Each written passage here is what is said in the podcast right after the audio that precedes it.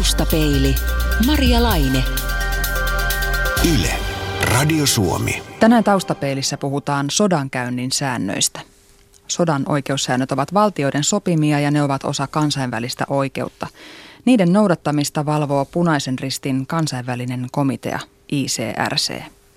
Suomessa sodankäynnin sääntöjä muun muassa kouluille opettaa Suomen punainen risti ja se myös valvoo humanitaarisen oikeuden kansallista toimeenpanoa. Tervetuloa lähetykseen SPRn oikeudellinen neuvonantaja Jani Leino. Kiitos. Vanha sanalasku sanoo, että kaikki on sallittua sodassa ja rakkaudessa. Onko sanalasku väärässä? No mä usein käytän sitä koulutuksissani ja, ja sanon, että se on myytti, koska kaikki ei ole sallittua rakkaudessa eikä sodassa. Minkälaiset kansainväliset säännöt sodankäynnille on? No kansainväliset sodanoikeussäännöt, niin monen sanoo, että alkoi noin 1800-luvun puolesta välistä ja ne ö, sääntelevät sitä, että mitä saa ja ei saa tehdä, kun käydään sotaa, eli kun taistellaan. Ja siinä on hyvin selkeästi kaksi tavoitetta. Toinen on suojella niitä, jotka eivät osallistu sotaan enää, eli siviilit. Aikoinaan se alkoi haavoittuneista, sitten on tullut sotavangit ja lääkintähenkilökunta. Ja sitten toinen on se, että se rajoittaa, miten sotilasta saa tappaa toisia sotilaita. Että on joitain aseita esimerkiksi, joita ei saa käyttää sen takia, että on katsottu, että ne aiheuttaa tarpeetonta kärsimystä tai on muuten epäinhimillisiä. Milloin sodan säännöt pätevät? No silloin, kun on, on ö, aseellinen selkkaus meneillään, tämä on se juridinen termi. Ja tämä on hyvin ajankohtainen kysymys, joka hyvin usein tänä päivänä, etenkin näissä sisäisissä konflikteissa, on ajankohtainen, että, että mikä on se tilanne, jossa voidaan sanoa, että nyt oikeasti ollaan sodassa. Ja se on siltä osin Siihen on tämmöistä kansainvälistä oikeuskäytäntöä, mitkä ovat ne eri kriteerit, jotka katsotaan, mutta näin niin kuin lyhyesti sanottuna, niin, niin kun puhutaan sisäisistä konflikteista, niin se tarkoittaa pitkittynyttä aseellista väkivaltaa ase- järjestäytyneiden ryhmien ja valtion joukkojen välillä.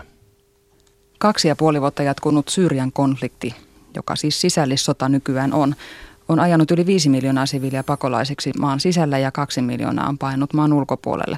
Kansainvälinen yhteisö ei ole enää pystynyt ihan tarkkaa lukua edes pitämään kuolonuhrien määrästä, mutta arvio on, että uhreja on noin 110 000. Ja nyt alkuviikosta valmistui YK-tutkijoiden raportti, jonka mukaan elokuussa Damaskoksen lähellä tehdyssä iskussa käytettiin kemiallisia aseita, sarinikaasua. Ja suurin osa uhreista oli siviilejä. Ja kaiken kaikkiaan Syyriassa on valtava inhimillinen hätätila. Vaikuttaa siltä, että siellä on puolin ja toisin jo rikottu kaikkia mahdollisia sodankäynnin sääntöjä. Onko näin? Joo, kun lukee näitä YK-raportteja, jotka on tehty ja yleisesti seuraa, oli sitten ihmisoikeusjärjestöjen raportteja tai tiedotusvälineiden yleisesti, niin, niin, niin on selkeää se, että, että näitä loukkauksia on, loukkauksiin on syyllistetty molempien osapuolten osalta. Ja, ja niitä on valitettavan paljon, että aika surullista luettavaa on ollut se, mitä sieltä on kuulunut. Syyria esimerkiksi ei ole sitoutunut olemaan käyttämättä kemiallisia aseita, mutta pätevätkö nämä sodan säännöt silti Syyrian sisällissotaan? No itse asiassa Syyrian tilanteessa on se, että, että he eivät olleet liittyneet vielä tähän viimeisimpään kemiallisten aseiden ö, sopimukseen. Sen sijaan he ovat kyllä ratifioineet vuonna 1925 kaasupöytäkirjan, joka kieltää jo kemiallisten aseiden käytön. Että tämä vuoden 1993 sopimus sitten tarkemmin sääntelee, että ei saa varastoida, ei saa tuottaa ja ei saa myydä eikä saa helpottaa kemiallisten aseiden ö, käyttöä sekä sitten siellä tarkemmin määritellään se, että mitä, mitkä kaikki luokitellaan kemialliseksi aseeksi, että nythän Syyria on ilmoittanut, että he liittyvät tähän sopimukseen ja heidän osalta se tulee voimaan 14.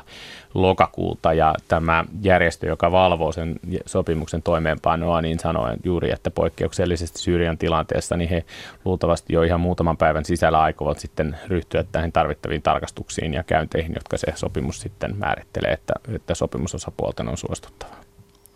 Onko se ihan todennäköistä ja realistista odottaa, että näin tosiaan sitten käytännössäkin tapahtuu? No varmasti tämä järjestö ja sen edustajat tulee siellä käymään ja en eh, tiedä aivan kaikkia yksityiskohtia tästä viimeisimmästä eh, sopimuksesta, jotka Venäjä, Yhdysvallat ja Syyria ovat, ovat eh, saaneet aikaan ja ja siinä ehkä on paremmin tämmöistä asetarkastajilta kysellä sitten, että missä määrin oikein todellisuudessa pystytään valvomaan sitä, että kaikki kemialliset aseet tuhotaan ja, ja näin, että paljon totta kai varmaan riippuu siitä, että miten hyvin he pää, nämä tarkastajat pääsevät sinne, minne haluavat. Mutta täytyy sanoa, että tässä vaiheessa on hyvin vaikea sanoa, ottaa tuohon kantaa. Kyse on sisällissodasta. Kuinka tarkasti näitä kansainvälisiä sodan sääntöjä pitää sisällissodassa noudattaa? No ihan samalla tavalla kuin kaikissa muissakin sodissa, että sopimuksia on enemmän koskien valtion välisiä tota, niin sanottuja aseellisia selkkauksia, mutta kansainvälisessä oikeudessa on semmoinen eh, niin sanottua tapa-oikeutta, joka on eh, ihan sitovaa oikeutta sitoa kaikkia valtioita siitä riippumatta, kuuluvatko he johonkin sopimukseen vai ei. Ja kemiallisten aseiden käyttö on esimerkki tapa-oikeuden säännöstä, että se on kielletty riippumatta siitä, kuulutko mihinkään kemiallisten aseiden koskevaan ö, sopimukseen. Ja sen myötä nämä kaikki keskeisimmät periaatteet, jotka ö, soveltuvat valtioiden välisiin aseellisiin selkkauksiin, soveltuvat myös sisäisiin selkkauksiin. Ja, ja kun ajatellaan nyt sitä inhimillistä hätää, mikä siellä on syntynyt, niin niin tavallaan nämä loukkaukset, siellä ei mitään tapahtunut tällaista traagista, joka olisi sitten sallittua sen takia, että se on sisäinen selkkaus. Että kyllä, kyllä ne pätevät ihan yhtä hyvin sisäisissä selkkauksissa. Mutta kemiallisiakin ase- aseita on nyt sitten YK-todisteiden mukaan käytetty. Eli vahinko on jo tapahtunut. Kyllä, mutta... Mitä, on... mitä nyt voidaan tehdä sitten, kun, kun näitä, näitä sääntöjä on rikottu?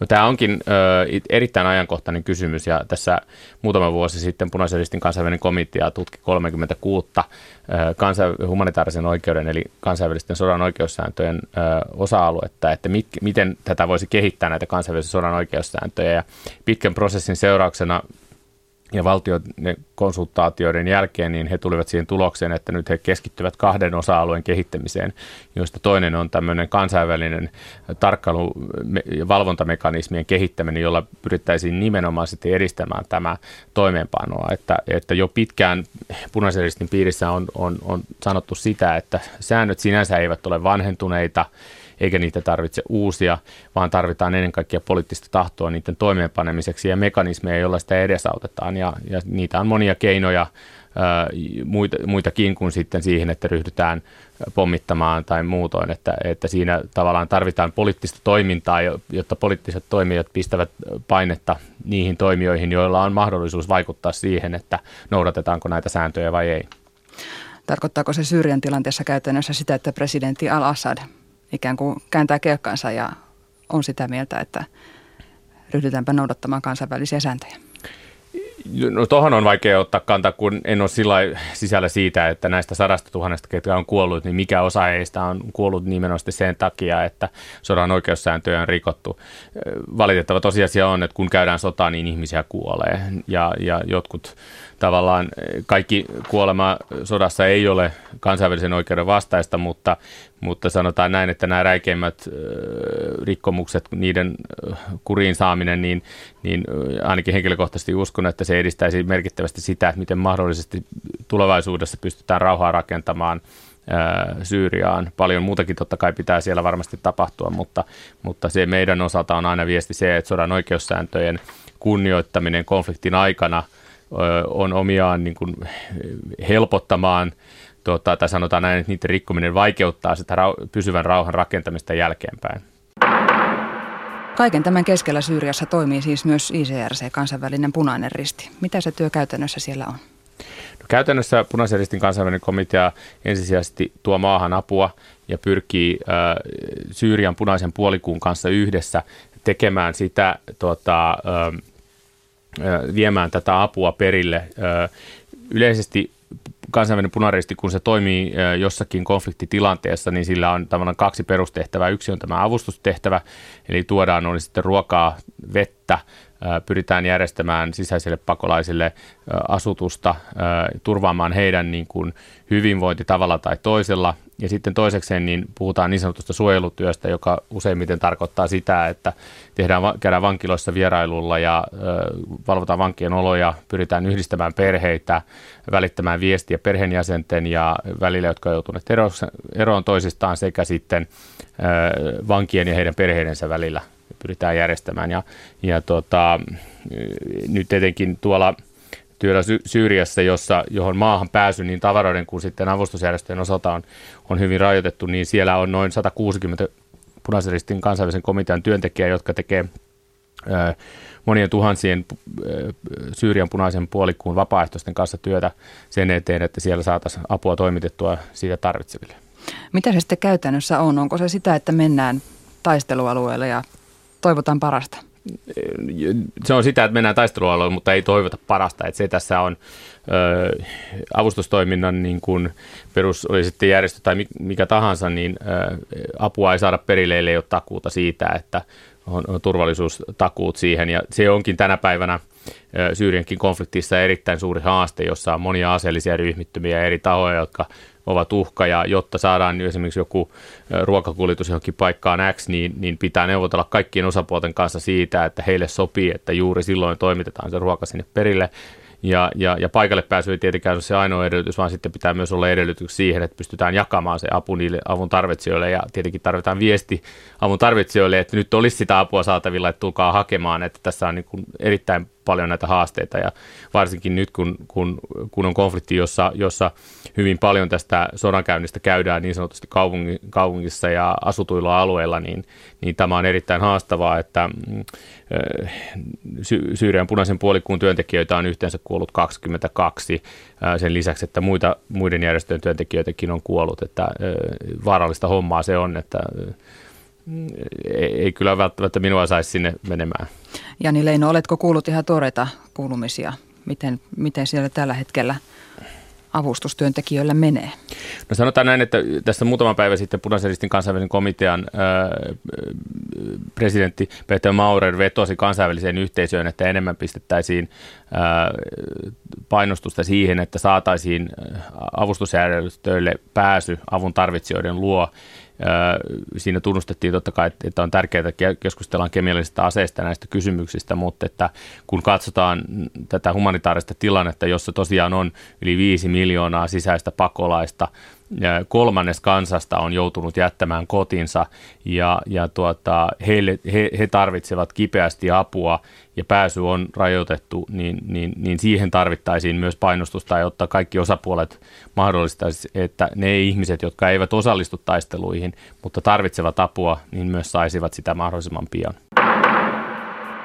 Sodankäynnin sääntöjä valvoo siis Punaisen ristin kansainvälinen komitea. ICRC. Se täytti vastikään 150 vuotta ja niin sanotut sodanlait eli Geneven sopimus on ollut voimassa yli 60 vuotta. SPRn oikeudellinen neuvonantaja Jani Leino, käydään vielä hieman tarkemmin läpi sotasääntöjen perusperiaatteet. Joo, siis sanotaan näin, että ensimmäinen kansainvälinen ö, sodan oikeussääntöjä koskeva sopimus, ensimmäinen Geneven sopimus on itse asiassa vuodelta ö, 1863, jolloin määriteltiin se, että, että tuota, haavoittunut sotilas ja häntä hoitava asevoimiin kuuluva lääkintähenkilökunta, joka on merkitty punaisen risteen, niin, niin ovat suojeltuja, että heihin ei saa kohdistaa sotilaista voimaa. Ja tässä oli periaatteena se, että koska he eivät osallistu siihen vihollista vahingoittavaan toimintaan, niin heidän, heidän tulee olla suojeltua. Ja myös se sitten laitettiin, että on velvoitettu auttamaan haavoittuneita. Tämä perusperiaate on edelleen voimassa, eli kaikilla haavoittuneilla on oikeus saada apua sekä kaikkien osapuolten on myös autettava haavoittuneita siinä järjestyksessä, kun he lääketieteellisin perustein sitä apua tarvitsevat jos me ajatellaan yleisesti näitä periaatteita, niin, niin, niin riippumatta siitä, mikä sääntö on kyse, niin, niin itse asiassa nämä säännöt ovat aika yksinkertaisia.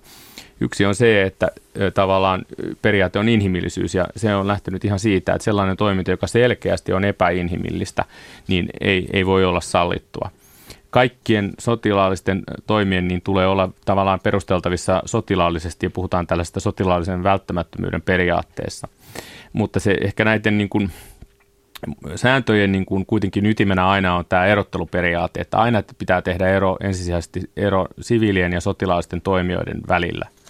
Ja jopa silloinkin, kun on, on, on määritelty, että tuolla on joku vihollinen ja hänet, hänen pitää kohdistaa tappavaa voimaa, niin silloin pitää arvioida se, että mikä vaikutus on siviileihin. Niin silloin semmoinen saattaa olla suhteeton semmoinen joku sota, sotatoimi, jos, jos siinä yhden sotilaan tappamisessa kuolee esimerkiksi tuhat siviiliä. Sitten sen lisäksi puhutaan tämmöisestä varotoimenpiteiden periaatteesta, eli kaikessa toiminnassa olit sitten hyökkäjä tai puolustaja, niin pitää ryhtyä kaikkiin sotila- toimiin, jotta, jotta pyritään minimoimaan siviiliin, siviiliomaisuuteen kohdistuvat vahingot. Että se voi olla sitä, että valitaankin, että hyökätään yöllä, jolloin sillalla ei liiku siviilejä, jotka menee töihin, eikä hyökätä ruuhka-aikaan aamulla. Ja vastaavia varotoimenpiteitä sekä sitten myös se yksi keskeisimpiä tuota, periaatteita, joka liittyy ennen kaikkea aseisiin ja niiden käyttöön, niin on tarpeettoman kärsimyksen kielto. Sellaisia taktiikoita tai aseita ei saa käyttää, jotka tavallaan eivät edistä sitä sen enempää sitä sotilaallista ö, tavoitetta, mutta aiheuttavat ylimääräistä kärsimystä ihmisissä. Jotenkin tuntuu siltä, että nämä säännöt sopisivat oikein hyvin sellaiseen tilanteeseen, jossa taistellaan jossain pellolla, siviilit jossain hyvin kaukana. Vieläkö ne pätevät nykyaikaisen sodankäyntiin, joka tapahtuu kaupungeissa hyvin usein?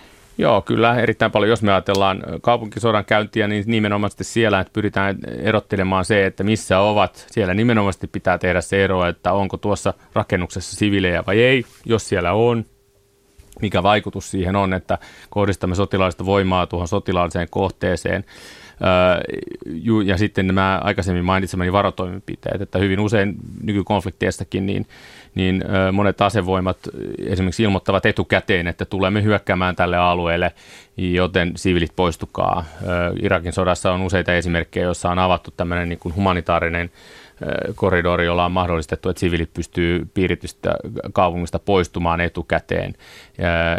On mahdollistettu avustusjärjestöjen pääsy alueelle ja pois hakeminen, jolla, jolla tavallaan on erinäisiä keinoja, joilla nimenomaan pystytään juuri näissä tilanteissa minimoimaan nämä, nämä, nämä tuota, siviilien saamat kärsimykset. Sitten on tietenkin aseiden aseiden valinta ja käyttö, että valitaan tiettyjä aseita, että ei käytetä rypäleaseita tuulisissa olosuhteissa asutulla alueella, vaan käytetään muita, muita toimia. Ja, ja nämä samat periaatteet soveltuvat, oli sitten kyse, että lennokin kanssa yritetään, halutaan käyttää ö, tuota, sodankäyntiä ja itse asiassa moni asia, teknologian kehitys on mahdollistanut, että näiden kriteerien soveltaminen on tiukentunut, koska pystytään entistä paremmin keräämään tiedustelutietoa siitä, että mikä on sotilaallinen kohde, mikä on siviilikohde. Pystytään mahdollisesti jopa paremmin valitsemaan se, että milloin hyökkätään ja mihin hyökkätään ja millä aseen, niin, niin, niin tietyllä tavalla. Ja se ehkä, joka moni unohtaa, niin kansainvälisen oikeuden aloista, niin, niin sodan oikeussäännöt on sellainen, jota valitettavasti toimeenpannaan jatkuvasti ja niiden laatimisessa on mukana olleet asevoimat että, ja niin heidän edustajat, että siltä osin he totta kai on haasteita soveltamisessa, mutta sanoisin, että ne ovat erittäin ajankohtaisia ja niitä toimeenpannaan jatkuvasti. Sota tarkoittaa kuitenkin tappamista, voittoon pyrkimistä ja vallan tavoittelua. Väistämättähän sodassa tulee kuitenkin myös laajaa inhimillistä kärsimystä. Joo, tämä on se, tosia, tämä on se valitettava tosiasia ja, ja ehkä sen kun sanotaan, että punainen risti ei ole rauhanjärjestö, että koska me keskitymme järjestönä siihen inhimillisen hädän lieventämiseen sodan keskellä muun muassa, niin, niin ajatuksena on ollut siinä, että tunnustetaan se tosiasia, että – että et sotia käydään. Ja me järjestönä omalta osaltamme ollaan otettu tehtäväksi, että me keskitymme sen mahdollisimman hyvin sen kärsimyksen lieventämiseen. Ja, ja valtiot ovat sitten keskenänsä sopineet että, ja tunnustaneet sen tosiasian, että niin sisäisesti kuin, kuin valtioiden välillä niin joskus käydään sotaa ja, ja silloin on poikkeusolot, jolloin hieman eri säännöt kuin rauhanajasta niin, niin, niin, niin soveltuvat. Ja he, kun he nämä säännöt ovat laatineet, he ovat tunnustaneet sen tosiasian, että ihmisiä kuolee ja ja, ja tuota, ovat tietyllä tavalla sallineet vähän tämmöisen löyhemmän tavan, että saa tappaa. SPRn oikeudellinen neuvonantaja Jani Leino, mitä keinoja kansainvälisellä punaisella ristillä on valvoa sodan sääntöjen noudattamista? No, Punaisen ristin kansainvälinen komitea lähtee siitä liikkeelle, että, että heillä on pääsy ja neuvotteluyhteys kaikkiin osapuoliin konfliktitilanteessa, riippumatta siitä, keitä he edustavat. Ja perustoimintaperiaatteet liittyvät luottamuksellisuuteen siihen, että, että tuota, näistä rikkomuksista voidaan puhua sillä tavalla avoimesti. Ei ole, sanoisin näin, että ei ole mitenkään sattumaa, että nimenomaan punaisen kansainvälinen komitea on se, joka on tehnyt vankilavierailuja Guantanamoon. Näistä vankilavierailuissa nämä aikoinaan, kun nämä aloitettiin ensimmäisessä maailmansodassa, niin, niin, niin nämä raportit olivat julkisia, mutta sitten konfliktin osapuolet käyttivät niitä poliittisiin tarkoituksiin, joko on osoittaakseen, että kuinka hyvin he kohtelevat vihollisen vankeja tai vaihtoehtoisesti sanottiin, että tässä katsokaa nyt punainen on todistanut, että te kohtelette vankejamme huonosti. Ja tämä oli sitten omiaan vaikeuttamaan sitä työtä, koska tosiasia on se, että jotta päästään vankiloihin, niin, niin ovi tulee avata ja, ja, ja se taho, joka vastaa siitä vankilasta tai pidätystilasta, niin, niin tulee olemaan valmis ottamaan vastaan se, se vierailu. Ja jotta nämä vierailut ovat merkityksellisiä, niitä pitää pystyä tekemään useita. Pitää olla mahdollisuus luottamuksellisesti keskustella vankien kanssa ja, ja sitten jälkeenpäin keskustella näistä ö, vankilaviranomaisten ja muiden viranomaisten kanssa. Ja, ja, ja tässä luottamuksellisessa on tietenkin rajansa, että punaisellisesti kansainvälinen komitea on, on omalta osaltaan linjannut sen, että niin kauan kuin näistä neuvotteluista ja keskusteluista ei ole hyötyä itse vangeille tai vankiloille, niin esimerkiksi silloin niitä ei niin ne lopetetaan. Sama koskee tietenkin muuta, että ihan tuolla kentällä punaisen kansainvälinen komitea käy jatkuvasti eri tasoisten komentajien kanssa keskustelua siitä, että mitä juuri tästä sodankäynnistä, että olisi sitten, että mitä aseita on käytetty, mitä taktiikkoja, miten ollaan kohdattu siviilejä tai muutoin.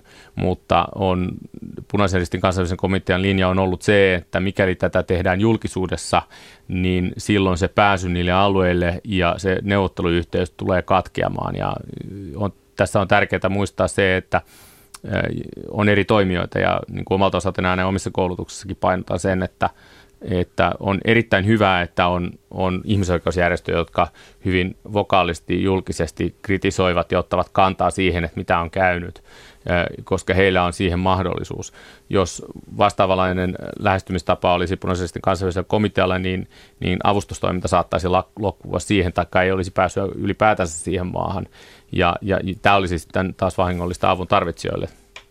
No entä tässä nykytilanteessa, kuinka vaikeaa punaisen ristin kansainvälisellä komitealla on saada se yhteys taisteleviin osapuoliin ja, ja toisaalta sitten kuunnellaanko kansainvälistä komiteaa?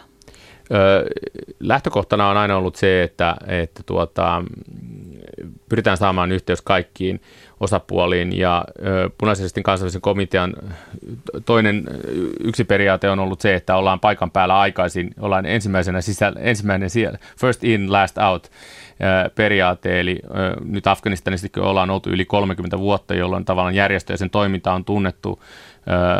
Moni Taliban taistelija on saanut hoitoa punaisen sairaalassa ja siltä osin he tietävät sen toiminnan. Tietenkin nyt sitten, kun, kun johtajia on, on, on kuollut ja nuorempia tullut, niin ehkä sitä yhteistä historiaa ei ole, mutta tämmöinen pitkän historian ja luottamuksen rakentaminen, että, että tiedetään, että järjestö ei puutu siihen poliittisiin tai sotilaallisiin toimiin, jotka johtavat siihen tilanteen jonkinmoiseen ratkaisuun, vaan ne keskitytään humanitaariseen toimintaan, joka perustuu nimenomaan tasapuolisuuteen, eli ei tehdä eroa siitä, että kummalle puolelle siviili kuuluu, kaikki ovat oikeutettua apuun.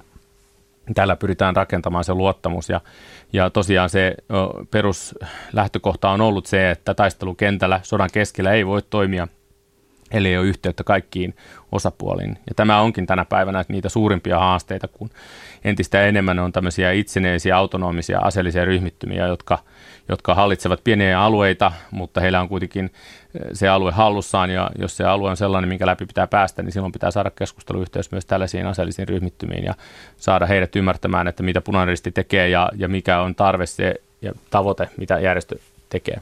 Niin miten esimerkiksi vaikka Afrikassa, jossa yhdessä maassa saattaa olla kymmeniä pieniä aseellisia ryhmittymiä. Tietävätkö he edes, että on olemassa punaisen ristin kansainvälinen komitea ja mitkä ovat kansainväliset sotaoikeuden säännöt? No, tämä on yksi perustehtäviä. Se riippuu hieman kontekstista. Että on konteksteja, joissa punainen risti on hyvin tunnettu, koska alueella on oltu, ollaan oltu pidemmän aikaa.